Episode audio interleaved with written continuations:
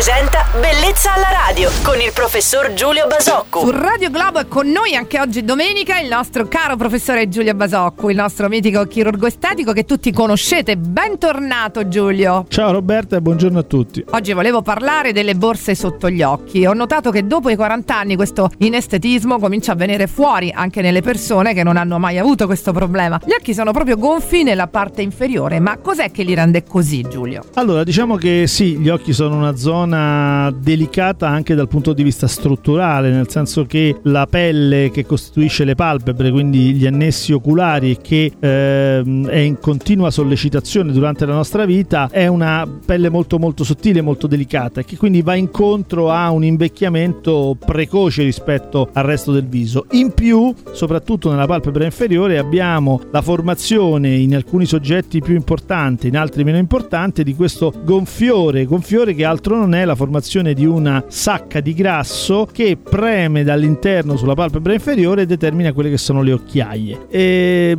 sono un, un, disagio importante in realtà. Noi immaginiamo che i pittori quando vogliono rappresentare il soggetto vecchieggiante in un dipinto, la prima cosa che fanno è proprio disegnare la cornice orbitaria, cioè mettere in evidenza questa borsa. Quindi sono motivo di grande disagio. So che c'è un intervento di chirurgia estetica specifico per eliminare le borse sotto gli occhi ed è la blefaroplastica. Ma chi non volesse sottoporsi a questo tipo di intervento avrebbe un'alternativa non chirurgica? Ma diciamo che di non chirurgico non c'è molto. In realtà c'è qualcosa di di, di, un po' meno chirurgico, e cioè quella che noi chiamiamo la blefaroplastica transcongiuntivale, cioè una blefaroplastica che si mette in atto attraverso una piccola incisione all'interno della congiuntiva. Il questo consente di non fare tagli esterni sulla pelle, di non resecare eh, pelle in eccesso, quindi lasciare meno segni e avere un decorso operatorio assolutamente più breve, indicata ovviamente nei soggetti che abbiano solo un accumulo di grasso e non una pelle cadente. Bene, grazie per i tuoi consigli Giulio, sempre molto preziosi, ormai non ne possiamo più fare a meno, no, lo non, ne po- sai. non ne potete più, non ne potete fare a meno.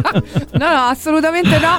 E per chi ne avesse bisogno, poi per qualunque problema legato alla medicina e chirurgia estetica, lui vi risponde anche, eh, potete scrivere a bellezzalaradio at radioglobo.it. Assolutamente Giu- si scrivete. Felice domenica Giulio, Buona ciao. domenica a tutti, ciao ciao. Bellezza alla radio.